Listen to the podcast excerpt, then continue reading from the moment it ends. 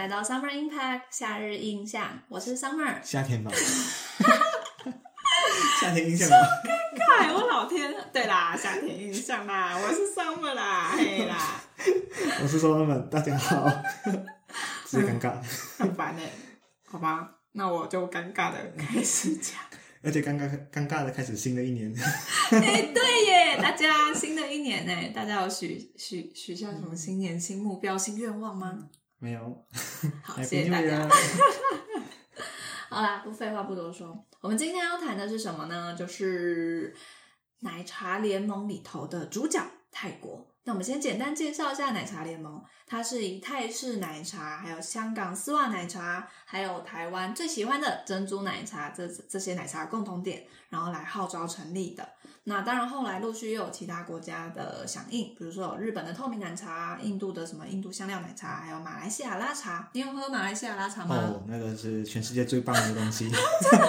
真的超好喝的，是哦，对叫做 Day Darik，哦对，day Dark，Day 就是茶嘛，Darik 就是拉，就是拉茶，哦，是哦，对对对，它就是呃，哦，它是马来文吗？就是拉，对啊，就是有点像是就是从 day Darik 再翻译过来的。它就是在泡这个奶茶的时候，它就会把杯子举很高，咕噜咕噜咕噜咕噜咕哦噜，它就会产产生很多泡沫这样子。哦，对对对对原，来这就是拉茶哦，对，好喝，很多糖，爽，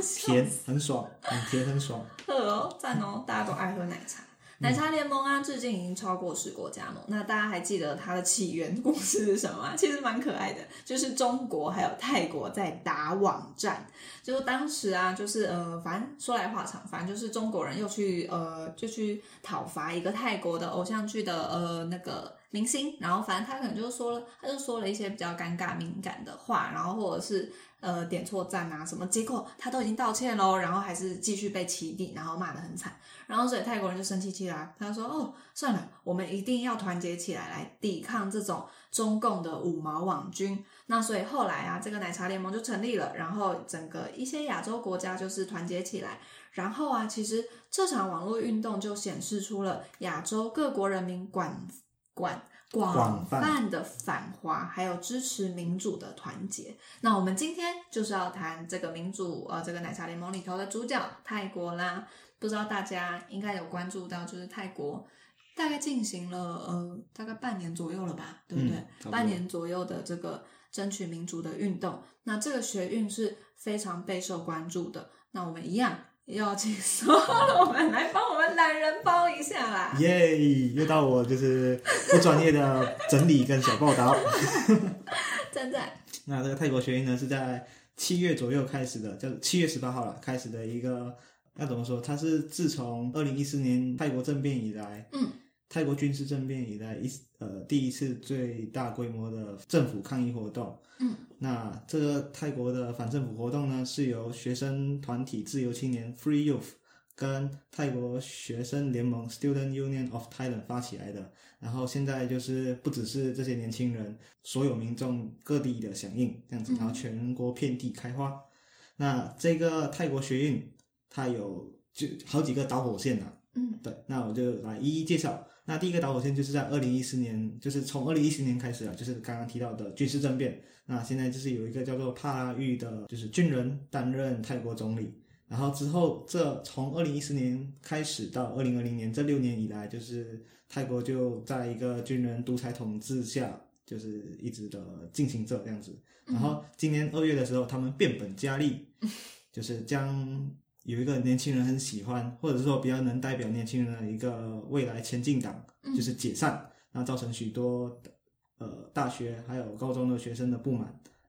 然后另外就是他们在防疫措施上，因为就是 COVID-19 也有侵入到泰国嘛，然后诶那时候就是泰国政府有颁布一些戒严，就是禁止大家出来，嗯。然后就是在慢慢那个疫情控制下来之后，他又就是泰国政府又让他们的 VIP，就是有一些 IG 军人，还有一个就是苏丹的外交官女儿，就是又进来，而且是不用经过一些就是防疫措施，嗯造成然后在他们进来之后，疫情又稍微失控了一下，嗯就相当的夸张。嗯，对啊，就是因为他们就是有一些差别待遇啊，就觉得就是这泰国政府就是什么都不什么都不会做，就是因为他们那时候在这六年以来，他们的经济也是下降了很多。嗯，对，然后这种防疫措施又有偏颇，然后又做得很不好，所以就引起了人民的不满，然后就因此爆发了这次的泰国学运。是，然后，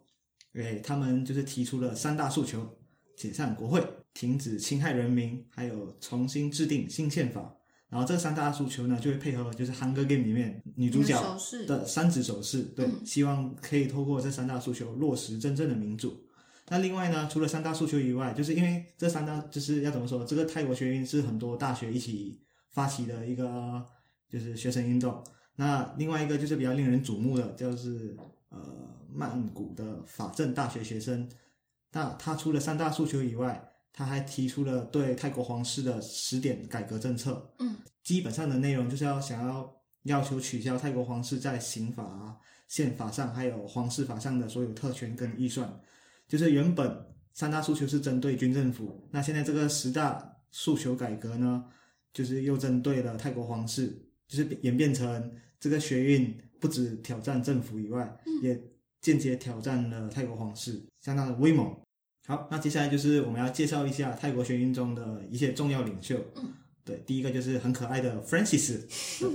他年仅二十一岁，要求我，哇靠！我老，我老到哭了。对啊，他奶茶联盟的忠实朋友，就是他在这个学运中是除了是一个很重要的领袖之外，他也一直很支持台湾跟香港的民主运动，嗯，而且他是非常的有勇气，或者说敢死队。那他在十月一号中国国庆的时候，跑去人家大中国大使馆高歌那个愿荣光归香港，真的是我很怕就这样直接消失在那个中国大使馆。而且他就是诶二十一岁嘛，二零一九年才入学泰国马其顿大学国际学院，然后去年也同时加入就是未来前进党，就是刚刚前面提到的，呃，今年二月被废掉的那个。被被解散的那一个，对对对，然后进行一些性别平权跟青年议题的相关工作，然后他在这次学运中，他就担任起一些规划，就是把不同间学校的学运合并在一起，嗯，或者是说就是还有针对国际。还有泰国社会的宣传，就是宣传这个学泰国学运，然后规划的十分周到，然后一一直在支持民主还有进步价值。那另外一个想要介绍的人，他也是一个非常年轻的人，二十三岁而已，就是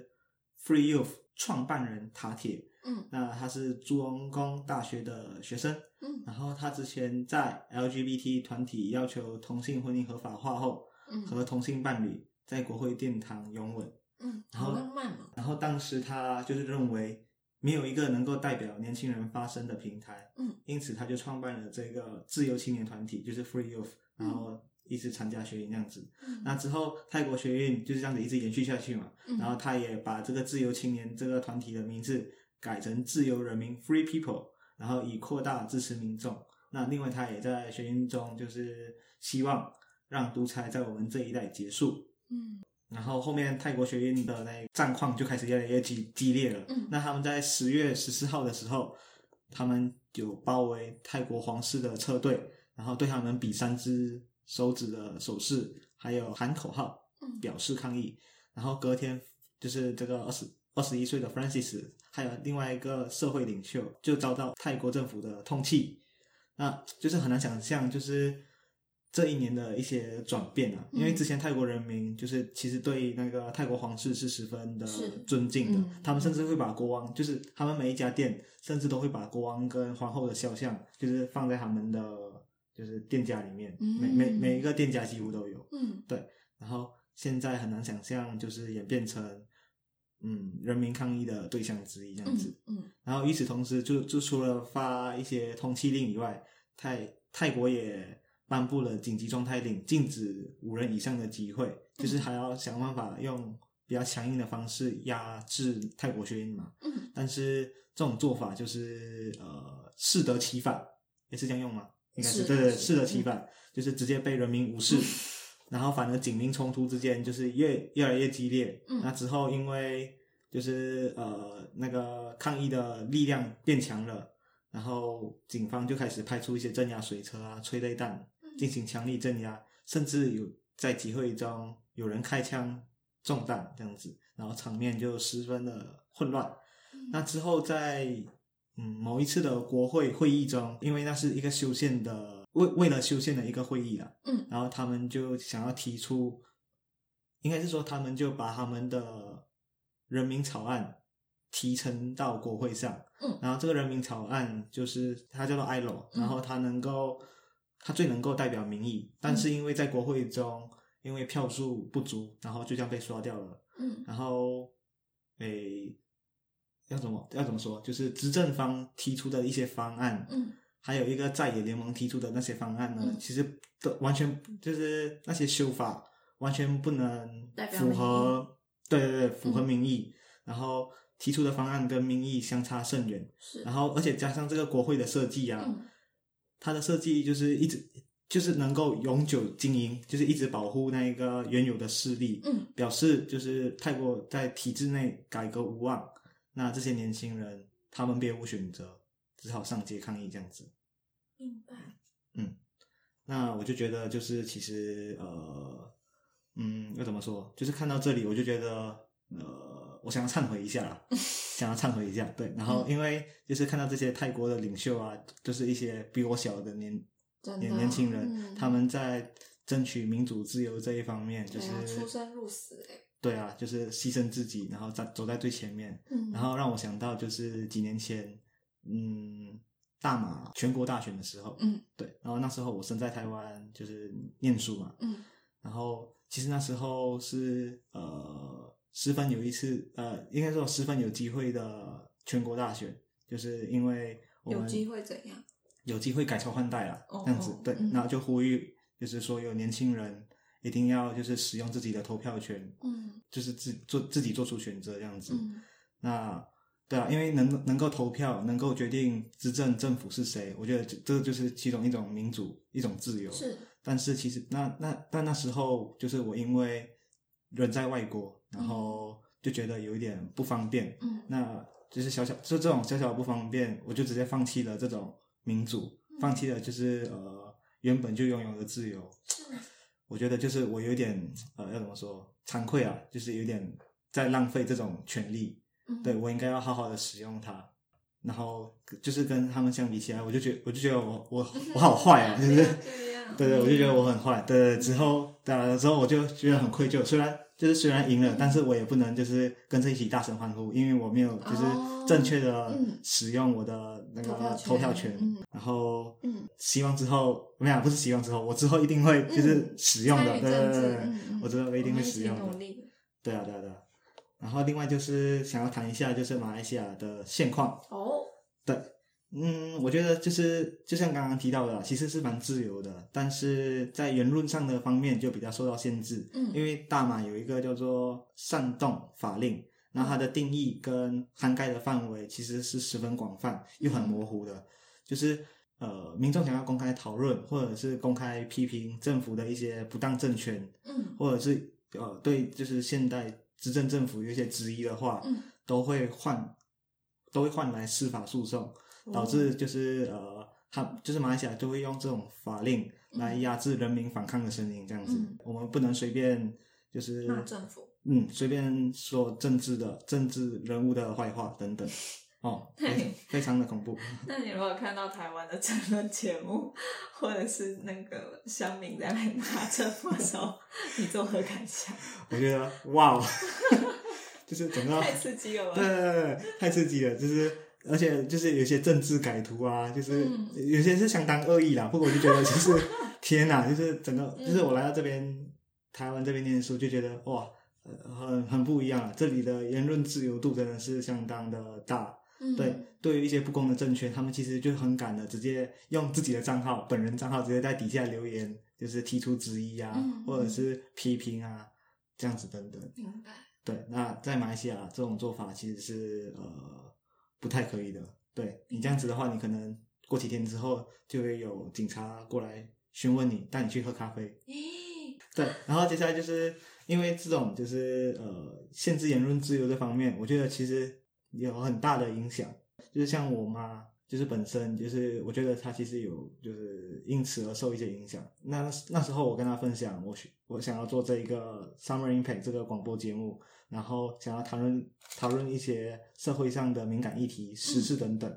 那他就会一直不断的担心，或者是提醒我说，就是哎，你不要谈论那些就是比较敏感的话题呢，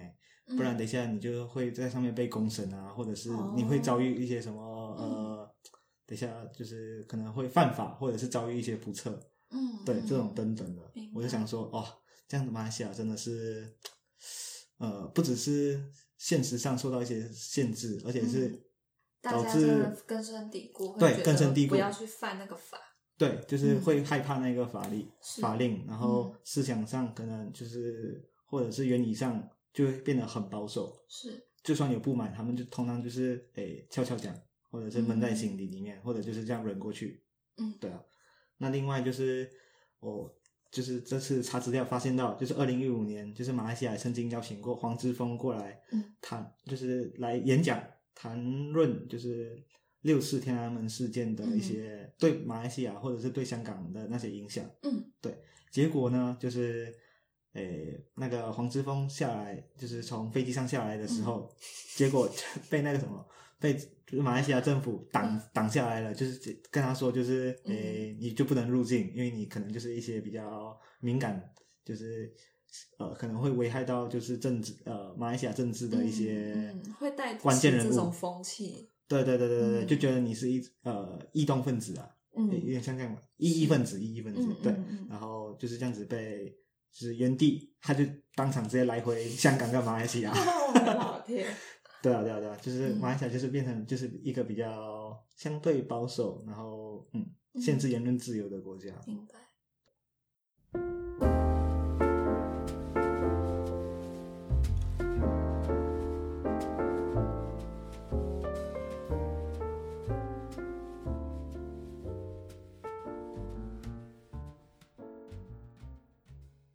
诶，那我们现在要来谈一下学运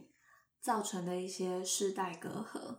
那学运其实就是学生运动嘛，是以学生为主要成员的社会运动，然后集体去建立一种社会价值文化判断，然后引发一些动向回应或是社会运动的潮流。那经常我们会把这个学运啊拿来和老一辈的人做比较，因为它会形成一个对比，就是像呃世代之间的差异。那有时候我们甚至会说是代沟 （generation gap）。然后我们这里啊，就是要以泰国现在的学运为例，然后来谈谈，诶，到底为什么这个年轻世代跟传统世代会有这样子的差异？然后，诶，基本上在泰国的这个运动上面，就是不少的媒体跟学者会把它定调为世代之争，然后也就是年轻的世代还有传统世代的对立。那其实我们真的就可以直接分成说，哦，所以年轻人就是求改变，冲冲冲，然后传统的世代就是哦躲起来，他不想改变，安于现状嘛。其实也不一定，其实传统世代他们也有他们改变的方法，只是年轻世代啊，他是比较倾向于体制外的冲撞，但传统世代他们也是愿意改变的，他们想要从体制内来做改革。那这个差异是由于一个呃，就是你的年纪、你的经历，然后你的眼光，你看的东西多了，你生活历练多了，就会造成这样子的差异。那在其中一个心理学里面，就皮亚杰的发展心理学，它里面就有提到一种东西叫做同化反应。这个意思是什么？就是说。用应用在这个状态，就是老一辈的人，他喜欢用以前的经验或者是方式来尝试现在遇到的一些问题，并不是说他就是不动不变应万变，不是哦，他只是觉得哦，可能现在这样子，那我可能用一个比较温和的方法，然后来试试看，面对看看，应对看看。但是啊，年轻的人就是缺少这个呃时间累积上去的经验嘛，比如说你现在就活二十年，跟你活五十年，真的。那个想法会差很多，对，想法会差很多。你不要说，呃，你不要觉得自己现在已经发展的非常健全，你直接去想想看嘛。你就算只是呃十八岁跟二十岁，你看待一些事情的想法也会不一样。那更不用说二十岁到五十岁，你能想象你那时候会发展成怎么样子的心境吗？然后，所以呢，因为就是年轻人缺少这一块，就是呃，我们就讲经验好了。所以在遇到这种事情的时候，他会。没有办法想，哎，那我能用以前的什么经验跟方式来应对啊？啊，我想不到，那我就直接从体制外去冲撞现在的现呃现况。但是老一辈的人就喜欢走体制内比较温和的改革。嗯，我们就要再来回归，所以年龄之间代沟真的存在吗？在诶，哦，我也忘了是什么时候，但反正某一段时期，那个欧美很流行研究那个 generation gap。但是啊，他的研究结果后来就显现，你用不同的研究方法，就会得到不同的结果。那首先第一个，如果你使用的是横断式，所谓横断式研究方法，就是呃，我讲简单一点，我现在就收集。呃，一群二十岁的人的想法，问他一样问题，跟收集一群五十岁的人的想法去问他一样问题，得出来的答案当然就是爹爹不一样。他们两个有那个就是有代沟存在。但是如果我今天换成另外一个研究方法，叫做呃呃追踪式的，那就是我追踪这个人从二十岁一直到他五十岁，然后我都问他同样的问题，然后这一群人哦都是从二十岁开始追踪问一次，五十岁再开始追踪问一次，结果就发现哎。其实这个人自己回答问题真的会改变诶？那你说这个叫做呃代沟吗？他其实是同一个人呐，那怎么会有自己跟自己有代沟吗？然后所以其实大家后来就觉得说，其实这个东西真的就是生活经验所带来的。然后经常啊，年轻世代啊，看待老一辈他们在当面对这种呃就是体制的改革，比如说他们现在就是追求民主嘛。他们就会觉得老一辈的人是顺民，消极。对他们觉得这种顺民是什么意思？就是啊，我就当乖乖听政府的话的顺民。但是这些年轻人给自己的定义是，这个顺民应该是顺着民意、顺着人民的顺民。所以其实。就光是嗯一个词的解读就有两种方法了。我们这个地方每次年轻人血气方刚，那老人家 血压又很高，吵起来说哦波动可大了。所以其实我们这里啊，就是想要有点歧视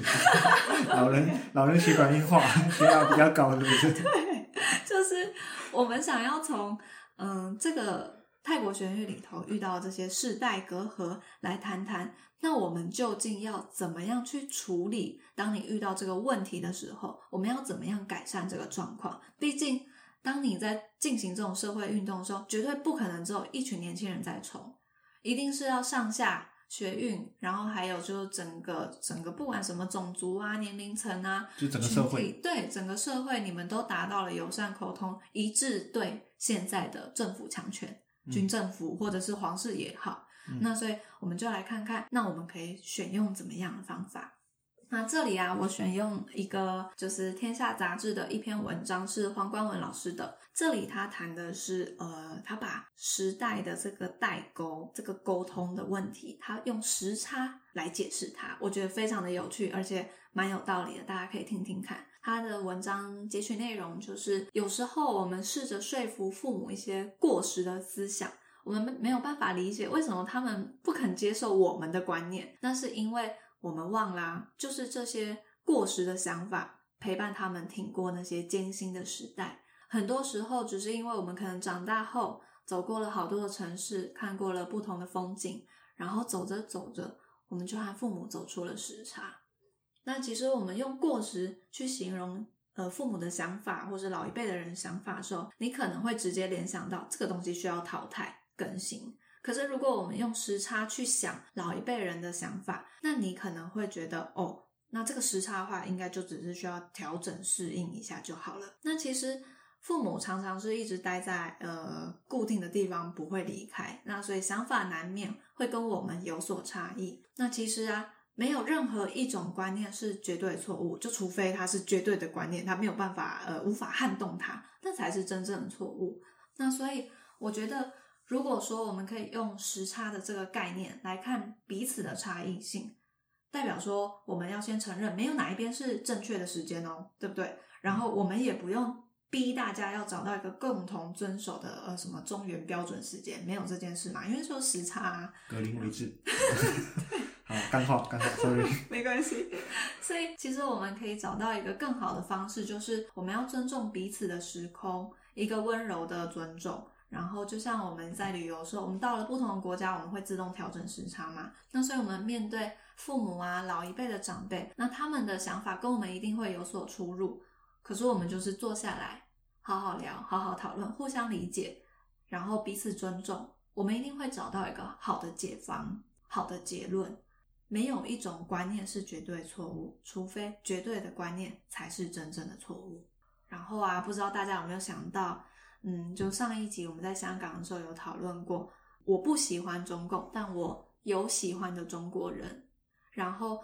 接着我们又有谈论到，就是不同的立场啊、背景的人是可以好好沟通的。那其实这些事情就是在世代差异的背景上，它也是成立的。就是虽然我们的立场啊跟想法不同。可是，其实只要坐下来互相理解、好好沟通的话，我们是可以有共识的。好，诶，我自己对于泰国现在的运动是，其实是深受感动，而且鼓舞的，会发自内心的啊，真的很希望他们的新生代和中生代可以达到共识，和这个军政府或是皇室。也好，就是开启一个正向沟通。很希望我们在新年这个新开始，我们可以看到它有好的结果，并且我们在缅怀过去之余呢，我们也要寻找新的目标，大家一起持续努力。嗯，没错。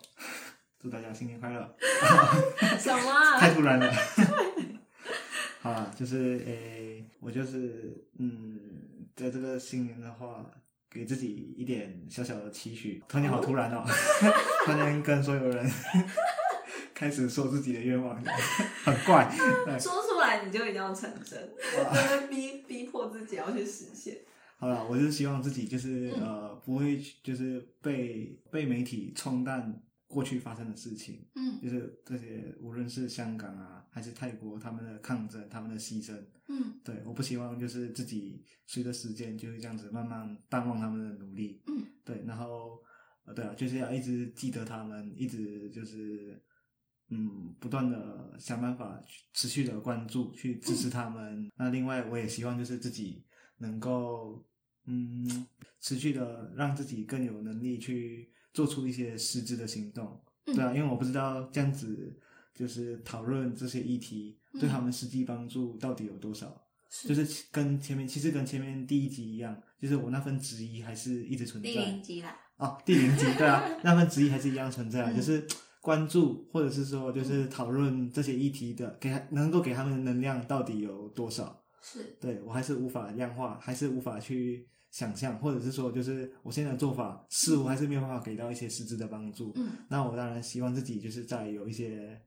经济能力或者是等等之后，我觉得我觉得有钱真的是蛮方便的，就就是可以比较有办法更有能力的去直接给他们一些帮助，这样子做更多一步。对啊，对啊，对啊，对啊。然后另外就是诶，在五年后